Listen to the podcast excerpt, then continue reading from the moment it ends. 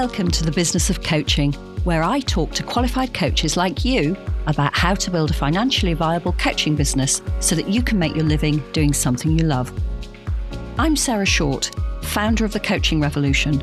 My life's work is to get people coached because I found having coaching to be a transformational experience.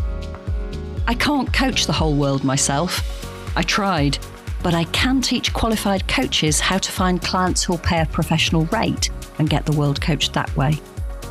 I've worked with hundreds of coaches over the past five years, teaching them comfortable, effective marketing techniques designed especially for professional coaches. These coaches now know how to find coaching clients who can and will pay a professional rate for coaching.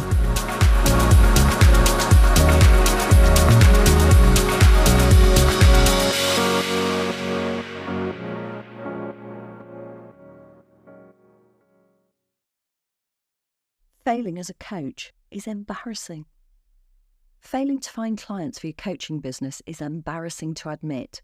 Yet, failing to find clients who pay a professional rate for your services is a very common occurrence. So many coaches finish their coaching qualification and then flounder, and it's hard to come to terms with, particularly when you're used to being able to do anything that you turn your hand to. Most coaches are used to being successful in their careers. We're generally clever people with lots of experience, and we're used to being able to turn our hand to pretty much anything we want to.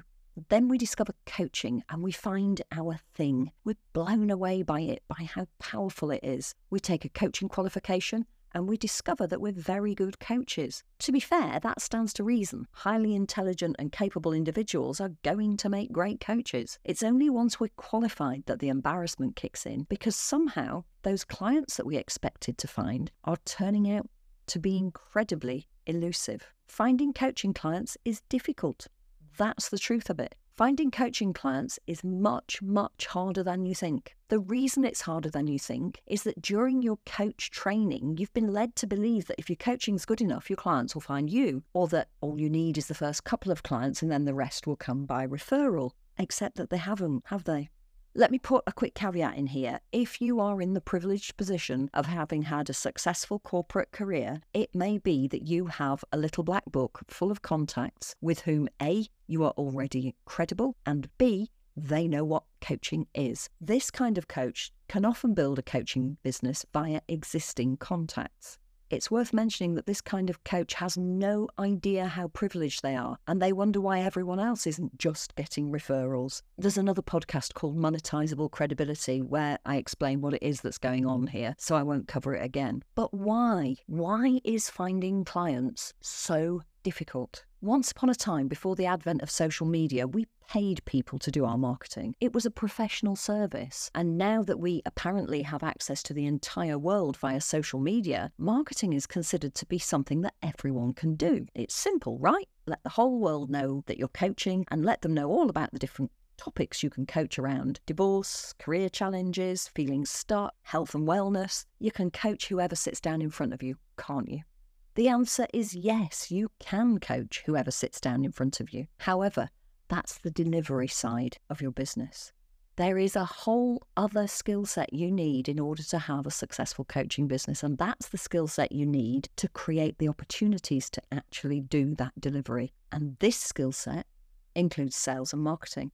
Marketing is about helping the kind of people that you want to work with to understand what exactly you do. And that doesn't mean describing the coaching process. If you market well, then you don't really have much selling to do because by the time a potential client lands in your diary, they will already understand what it is that you do. They'll know your pricing, they'll understand that you work with people like them.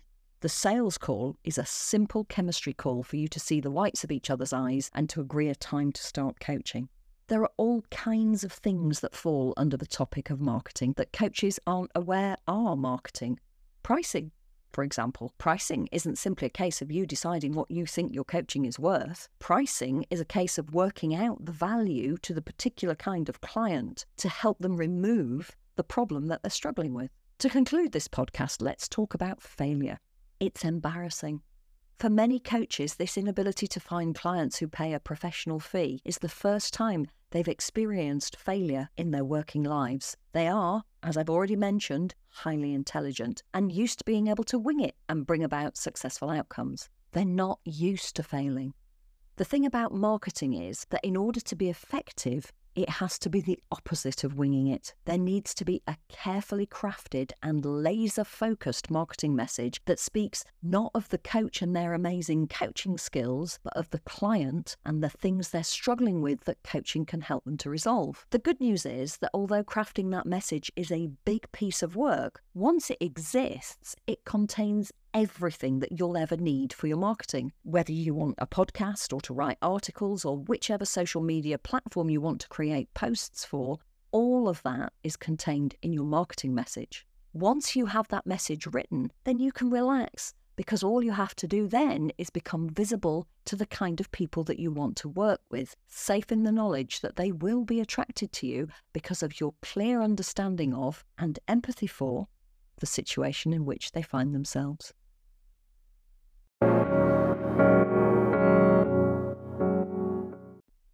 Let's talk about why now is the best time to learn how to market your coaching business. Coaching and marketing are similar. There are so many similarities between coaching and marketing. Coaching is client centered, and so is marketing. Coaching is a process, and so is marketing. Coaching is about taking consistent action, and so is marketing. Coaching is misunderstood by many who are not coaches, and marketing is misunderstood by many who are coaches. If you have a little black book full of corporate contacts from your stellar career that spans decades, then this podcast isn't for you. You're one of the privileged few who probably doesn't need to do much more than network with your existing contacts to find coaching work. You are very privileged indeed. If you don't fall into that privileged camp, then this podcast is for you. Client centered marketing.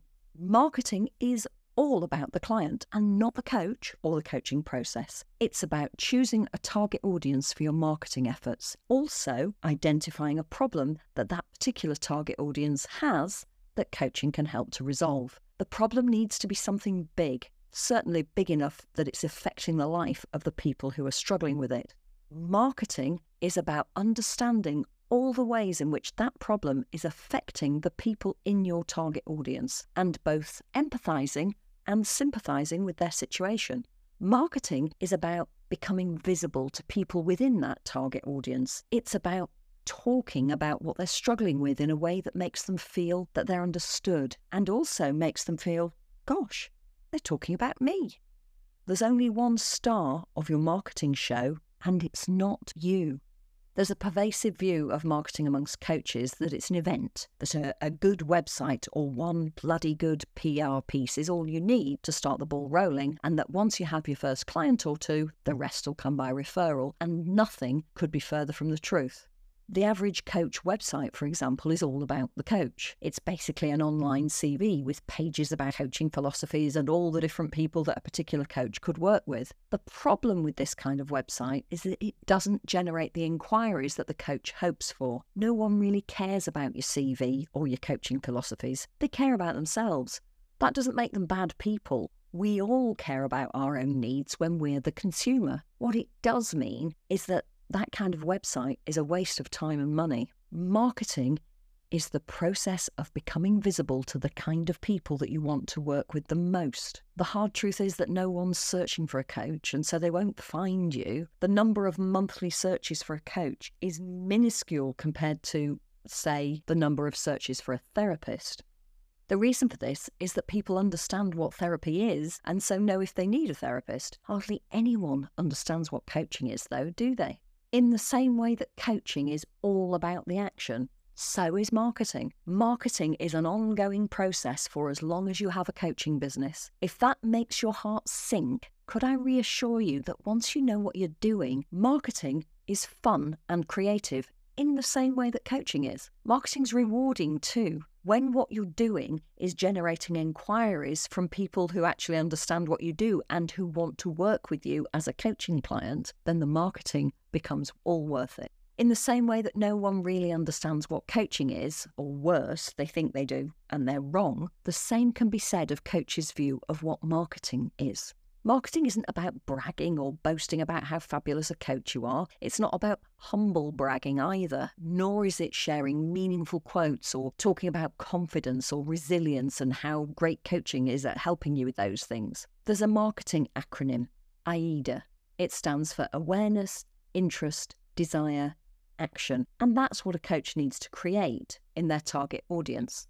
As marketers, we need to create awareness that we understand what our target audience is grappling with, which in turn leads them to noticing us and becoming interested in what we have to say. This interest turns into a desire to hear more and eventually into them taking action. And that action for a coach is for them to book into our diaries to have a conversation with us. By the time this kind of potential client is in your diary, there's no need for you to demonstrate the value of coaching by offering a discovery session because this kind of client understands that you work with people like them to overcome the very thing that they're struggling with. The reason they're in your diary is for a true chemistry check, for them to reassure themselves that they really do want to work with you why now is the right time to learn how to market your coaching business. The reason that now is the right time is because until you learn how to market effectively, you're destined for a life of coaching for mates rates or never really knowing where your next client is coming from. Perhaps you have associate work, and without being able to market effectively, you're destined to coach other people's clients for less than a professional rate. Associate work does have its place, and that place is as one of the eggs in your coaching basket,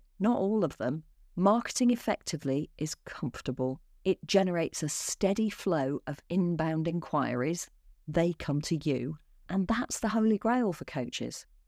If you'd like to have a chat with me about your coaching business and your aspirations, go to my website, thecoachingrevolution.com. Every single book a talk or let's talk button on that website goes to my diary. I look forward to talking to you.